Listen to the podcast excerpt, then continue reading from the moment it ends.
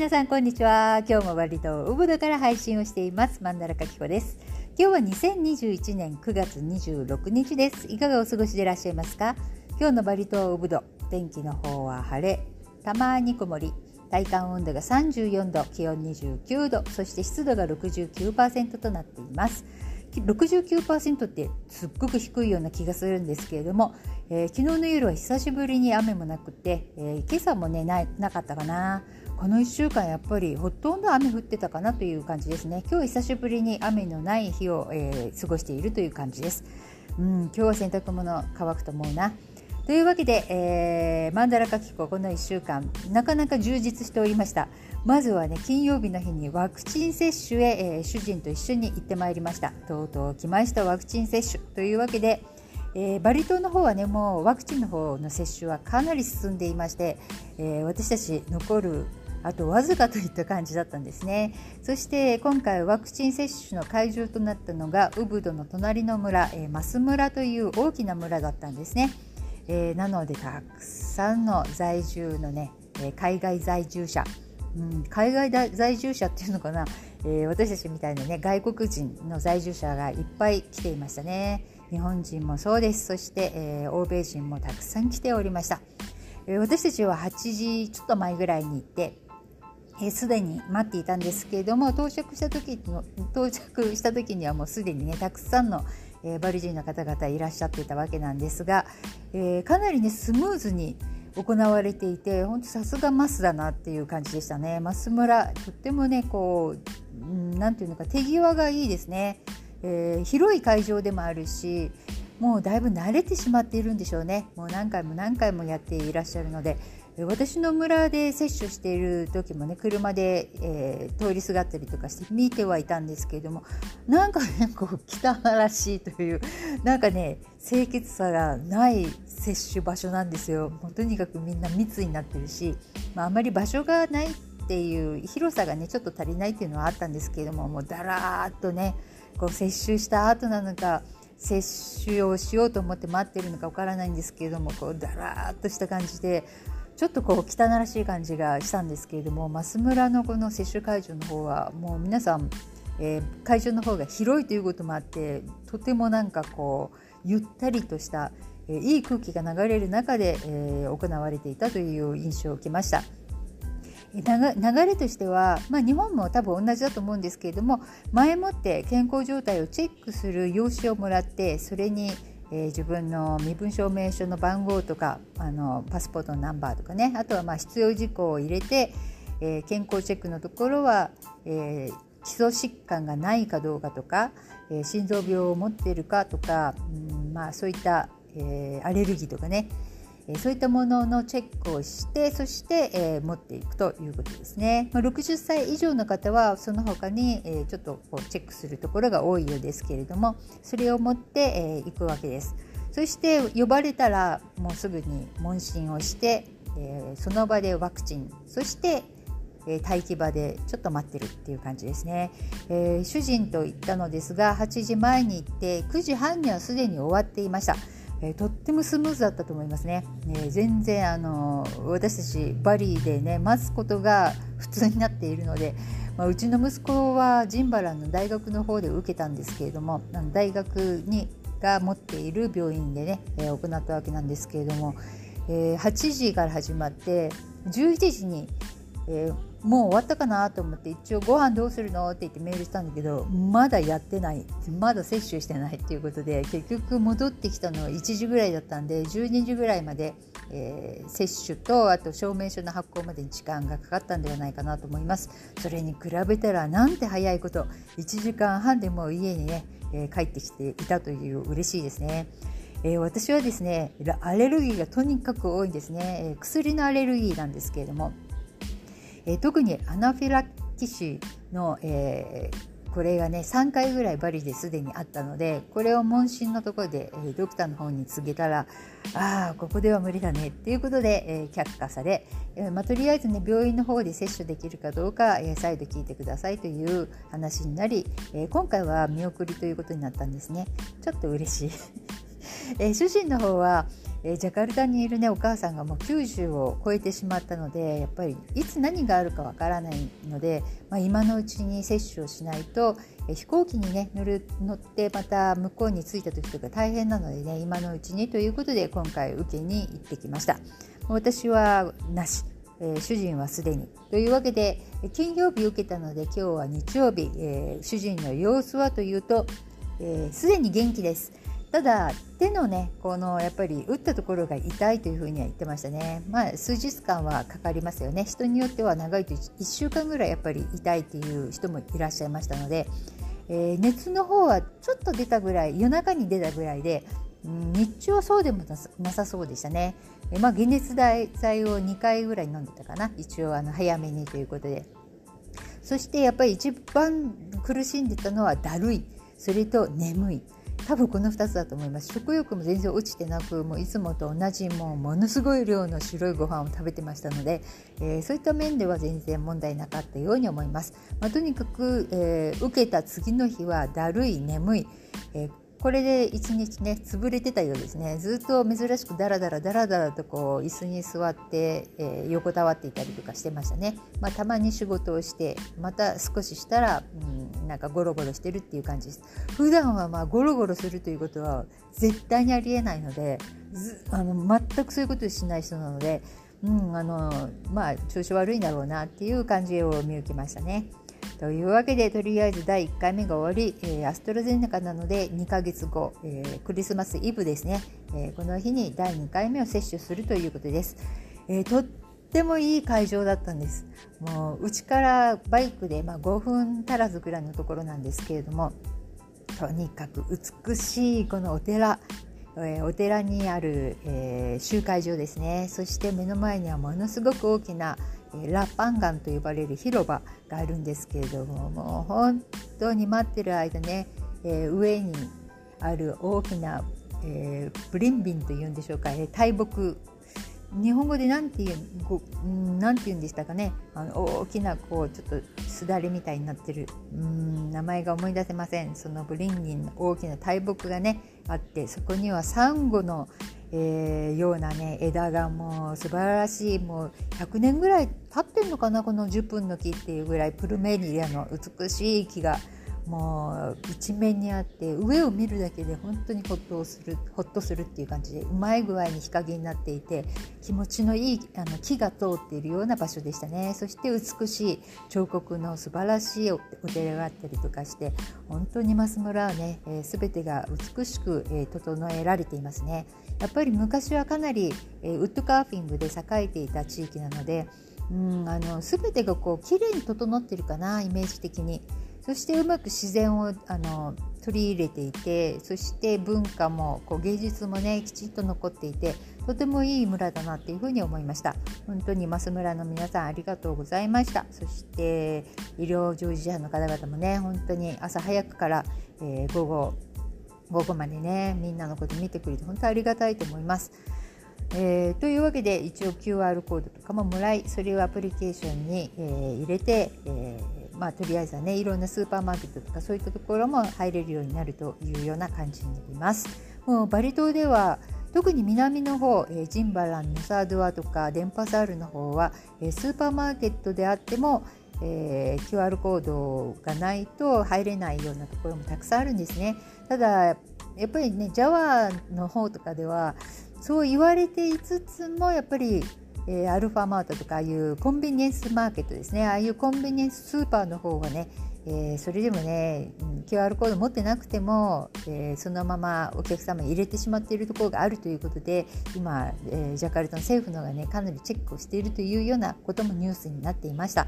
え、バリ島もウブドの方はそんなに、え、まだ厳しくはないんですけれどもまあどうなんでしょうね今後どういうふうになるか分かりませんが、えー、頑張って生きていきたいと思います。はいというわけで私はねこの1週間、まあ、いろんなことがあったわけなんですけれどもこの前ね庭うちの家は建物が2棟あるんですけれどもその1棟の自分が住んでる方の棟の周りは犬が自分でこう走り回れるように道を作ってあるんですね。えそこを私は朝とか夕方とか歩いたりとかしてるんですけれども、えー、歩いてたらね外の壁のところに金色のなんかイヤリングのこうお飾りみたいな感じのものが壁にくっついてるんですこんなところになんでこんな金属がくっついてるんだろうと思ってずっと見てたんですけれども何か分からずでも触るにもねあまりにもピカピカしていてなんかおこがましいという感じでで主人をすぐ呼んで主人はねムツゴロウさんなんですねもう動物にとにかく愛されるそして動物博士と言ってもいいぐらいいろんなもの結構知ってるんですなのでムツゴロウさんを呼んで「これは何?」って聞いたら「ああこれはね」って言ってあのクプクプというガとか蝶、えー、それのさなぎだよって言うんですよ。嘘だね。って言ってすぐ Google でね調べてみたんですけど本当にまさにそうでした。びっくりしちゃいました。でこれを面白いなと思ってみんなに教えちゃおうっていうことで、えー、ツイッターの方にね載っけたら、えー、近くに住んでいる、えー、日本人のね尊敬するお姉さんの方から「これはね」ってトラウトラフトンボマダラチョウという、えー、蝶々のさなぎなんだよっていうふうにやっぱり教えてくれて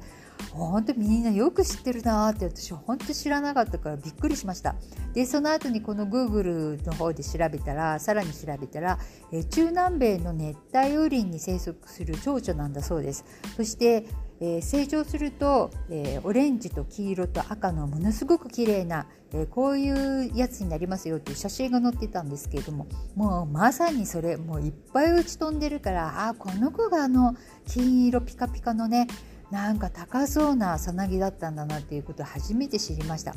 結構ね大きいですよ。この手のひらぐらいの大きさになるような感じで、まあ、そこまでいかないかな。まあこの手のひらの親指がないぐらいの大きさにまでね羽を広げるとなる大きな蝶々ですね。でその後ツイッターでねガトチョウってどういうふうに違うの？っていうことをコメントくれた、えー、日本人のね在住者の方がいらっしゃってであ、えー、私は夜に出るのが蛾だと思ってますって書いたらうんうん。ノーコメントでしたけれど皆さんはどう思われますか？私はね日中に飛んでるのは結構蝶々、えー、綺麗な色のものとかが多いなっていうふうに思うんですね。ただ夕方からこう夜にかけて飛んでるのっていうのはちょっと蛾っぽいおじさんっぽい感じの色だったりとか、えー、するものが多いんじゃないかなっていうイメージがあるんですけれども、えー、蝶々が、えー、今度ねまたググってみたいと思います。はい、そして3日ぐらい前にちょっと夜中にね寝づらくて寝づらくてなんか起きちゃったんですね。えー、それでこうしばらく目開けてうんなんかまだ3時ぐらいだしどうしようかなちょっとまだ早すぎると思ってでも眠くないなとか思って天井の方を見ていたらなんと久しぶりにお会いしたホタル。えー、ホタルはね本当に最近見ることが少なくなってしまったウブドウブドっていうとねホタルが本当に有名だったんですね、えー、22、3年前、えー、主人と初めて会った時っていうのはもうホタルが、えー、本当に素晴らしくてウブド、えー、ウブドから少し北に行った、えー、今ではジュンジュンガンとかトガラランとかああいうところに行くと本当に夜はねえー、ホタルがいっぱい木についていてまるでクリスマスツリーのデコレーションみたいな、えー、感じ。オーバーじゃないんですよ。本当にそういう感じで見えたんです。本当にいたんですそのぐらい。なんですがもう今はねホタルを見ることがほとんどなくなってしまったという。私はこの家に、えー、移ってきてからすで、えー、に10年になるんですけれども、えー、10年前は、ね、引っ越してきた時はベランダにの川側のベランダにいると、えー、あのちらほらと飛んでるのを見かけたんですけれどももうすっかり忘れるぐらい見てなかったです。なんですけれども、えー、久々にね家の中に入ってきていたのを見かけました。なんか嬉しくなっちゃいますよね。やっぱり綺麗ですね。まあ、あの小樽っていうのは空気とか水がきれいな場所でないとやっぱり生息できないので田んぼの多いこういった、えー、山に近いウブド、えー、たくさんいるわけなんですけれども、まあ、現在だとね森林をこう、えー、伐採したりとかあとはやっぱり農薬をねたくさん使うようになってきたのでホテホタルというのもね生息しづらくなってきてやっぱり減少しているような、えー、感じですよね。でホタルっていうと英語では何て言うか覚えてらっしゃいますか？はい。ファイヤーフライです、えー、私はねこのファイヤーフライという言葉を聞くと、えー、主人を思い出すんですけれども、えー、主人と出会った23年前ぐらいっていうのはまだ私と主人は英語でしか、え、会話ができなかったんですね。私は、えー、高校卒業してからすぐ、えー、イギリスのロンドンの方に行って、えー、まあ、英語の勉強しながらバイトとかしていたんですね。なので英語はあんまり困ることはなかったんですけれども主人はね日本語とか全くできなかったんですけれどもね、え英語がとても堪能な方だったので、え意気投合して、えお話をねたくさんする機会を得たわけなんですけれども、えー、まあ、それはいいとしてね、えー、この主人がね、うん、たまに誘ってくれたのがホテルファイヤーフライをね見に行かないっていうようなことをね誘ってくれたりとかして、えー、ベスパで、えー、よくね連れて行ってもらったりとかしていたんですけど本当にねとっても綺麗でした。結構ねアベックが多くて、え真っ暗なね道のこのあぜ道のところに2人で座ってたりとかしてびっくりしたことがありますけれども、まあ、あのデートコースなんでしょうね。きっとうちの主人は、えデートに誘ってたのかなみたいな 今から思うとね、えまあ、私たちをこうベスパでブンブンブンブンブンブンブンブンとねあの、えー、畑の間の道を通ってまあ、そのまま帰ってくるだけなんですけれども、まあ、2人でね何回かホタルを見に行ったのを思い出しそして「ファイヤーフライ」と言って、えー、主人が言ってたのをよく思い出しますね。そしてインドネシア語でホタルっていうのは何というかあの覚えていらっしゃいますか？えー、これは皆さんよくご存知のクナンクナンですね。とっても可愛いあの単語ですよね。私大好きなんですけれども、えー、クナンクナンという言葉を、え、使ったお店お店の名前にしてらっしゃるお店っていうのはたくさんあるんですよね。ウブドの中でも、え昔はトラベルエージェントの人もクナンクナンって言ってましたしえー、バンガロー、えー、ハノマン通りのところにあるバンガローもクナンクナン、えー、そこももちろんホタルが見えるバンガローだったのでクナンクナンという名前を付けたっていうふうに言ってましたね、まあ、昔ウブドの、えー、こういったホームステイとかバンガローとかね、えー、ロスメンとかそういったところはほとんどがみんなホタルが見えていたんではないかと思います。もう本当後ろ側はねほとんどのところが田んぼえ、そして綺麗なね水が通っているので、えー、普通にホタルが飛んでいたんではないかな。本当に懐かしいですよね、うん、こういったやっぱりがではなくて蝶々。蝶々とかねやっぱホタルとかやっぱりこう自然が豊かでやっぱり綺麗なところに生息するのでね。うんまあこれ以上自然破壊しないでほしいなっていうふうに思います。そしてですね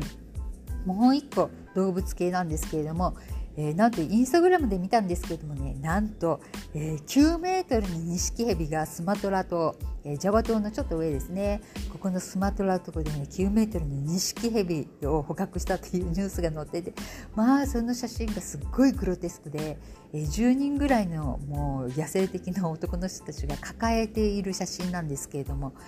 うん、痩せたえー、大人の女性の胴体ぐらいの、えー、胴回りぐらいの大きさなんですね。すっごい大きいもう本当にねすっとこうもう読むのやめて一回こうスルーしてしまうぐらい大きかったです。気持ち悪いとか思って。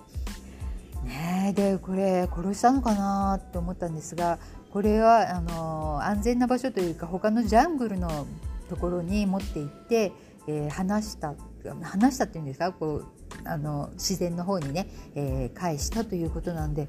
もっと大きくなってね今度12メートルとか15メートルぐらいになったらどうするんだろうと思ってびっくりしたんですけれどもうちの主人は、うん、こういうのは多分殺しちゃいけない何かがやっぱりあるんだろうねっていうふうに言ってましたけれどもねバリ島でもありますよね。あのこの日は、えー、蛇とかがいてもやっぱ殺しちゃいけないとか、まあ、この蛇は殺しちゃいけないとかそういう日日にちもあったりとかね、えー、そういうこともあるので、まあ、蛇はこのヒンズー教の中でスピリチュアル的な存在なので、まあ、あのむやみやたらにはやっぱり殺さないというふうにも聞いたことがありますけれどもどうなんでしょうか。はいというわけでまあいろいろありますけれども、えー、バリ島ね、えー、今ね今たった今なんですけれども今デリバリーであのバリデリさんというデリバリーサービスで日本の、えー、いろんな食材とかねそういったものを売ってらっしゃる、えー、バリデリさんが家の方に、えー、もデリバリーをしてきてくれたんですね。少しああのお話をしてたんですけれどもね本当にとっても便利なえー、サービスで、えこのコロナになってから、え始まったサービスなんですけれどもね。普段はワルンアラミという、えところでレストランでね引き取りをしているんですけれども私は主人が今回あのワクチンを打ったりとかして多分ちょっと行くの大変かなと思ったので家の方にデリバリーしてもらったんですけれども本当にねいろんな食材があるんですよ。もうパンからデザートからコーヒーからバターとか、えー、生卵とか、うん、そういうだけではなくて、うん、今ねコロナで開けないのでいろんなカフェやレストランが出してるデザートスイーツとか、えー、シチューとかスパゲティとかもありとあらゆるものが冷凍食品となってあの売られていたりとかしてあとは薄切りのね牛肉とか豚肉とかねミンチとポークとかそういったものとかわかめ乾燥わかめとかラーメンうどんとかえもうありとあらゆるものを売ってらっしゃるんですよ。おお魚もそうですね。そして冷凍食品ではマグロとかねそのままお刺身で食べられるようなものとかね。えー、今、えー、担当の方が言っていらっしゃいましたけどカツオのお刺身とかもね出たばっかりであるんですよっていうようなこともおっしゃってました。本当にあのめんつゆとかみりんとかお醤油とかお味噌とかもうそういった私たちに必需品なものっていうのはほぼ全部ありますね。私がないなと思ったのはだしの素かなっていう感じですね。でもわかめまで乾燥わかめまで近づいてきてるので多分もうそろそろあのだしの素とかも取り扱うんではないかなってちょっと期待をしているんですけれども本当にね至れり尽くせりの、えー、こうやってのワクチンを打ってないと、えー、スーパーマーケットに入れずにちょっとねえー、嫌な思いをするんですけれどもこういったサービスがあることで本当に豊かな、ね、生活をこのまま、え、引き続きできることを心から祈っております。あとですねなんか、えー、インスタグラムの方に載っていましたが、えー、バリ島にもね IKEA ができるというような噂が立っていますね。楽しみですね、えー、だんだんだんだんあの何でも揃うバリ島になってきたんではないかと思います。すでに、えー、IKEA の方はジャカルタの方にあるのでオンラインでショッピングができたりとかしていましたけれどもえー、これはねバリ島に来るともっと簡単に、えー、お買い物ができて便利なんではないかなというふうに思います。まあ、あのワクチン接種証明書がなくても入れるお店、えー、そんな環境になってくれることを心から祈るマンドラカキコ。というわけで今日はこの辺で失礼いたします。またお会いしましょう。それではさようなら。またね。バイバイ。